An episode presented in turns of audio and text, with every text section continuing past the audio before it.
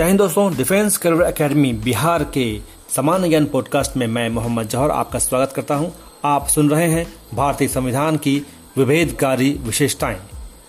विशेषता नंबर 1 यानी कि पॉइंट नंबर 1, यह संघ राज्यों के परस्पर समझौते से नहीं बना है। पॉइंट नंबर 2, राज्य सरकार अपना पृथक संविधान नहीं रख सकते हैं, केवल एक ही संविधान केंद्र और राज्य दोनों पर लागू होता है।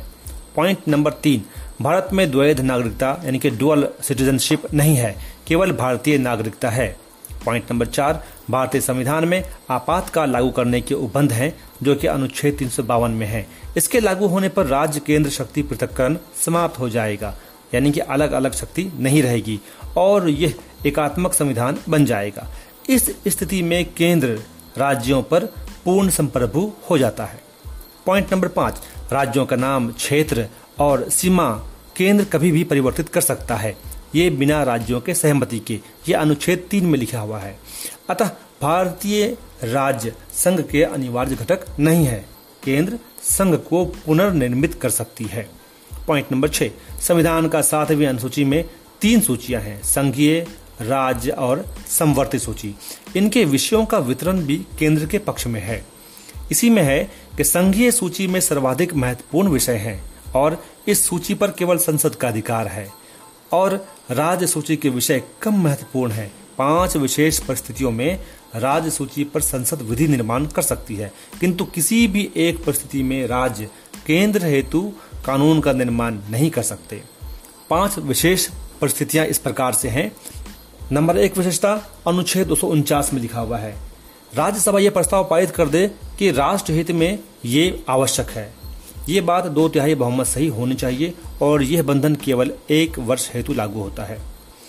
नंबर 2 विशेषता अनुच्छेद 250 में लिखा हुआ है कि राष्ट्र आपातकाल लागू होने पर संसद को राज्य सूची के विषयों पर विधि निर्माण का अधिकार खुद ब खुद मिल जाता है, यानी कि अगर पूरे इंडिया में आपातकाल होता है तो संसद को राज्य सूची के विषयों पर कानून के निर्माण का अधिकार खुद ब खुद मिल जाता है। विशेषता नंबर 3 जो कि अनुच्छेद 252 में है कि 2 या अधिक राज्यों की विधायिका प्रस्ताव पास कर राज्यसभा को भी ये अधिकार दे सकती है। विशेषता नंबर 4 अनुच्छेद 253 में है कि अंतर्राष्ट्रीय समझौते के अनुपालन के लिए संसद राज्य सूची के विषयों पर विधि निर्माण कर सकती है।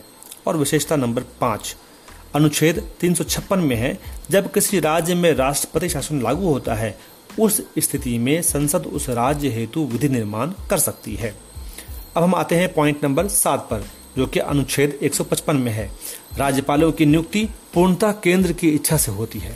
इस प्रकार केंद्र राज्यों पर नियंत्रण रख सकता है।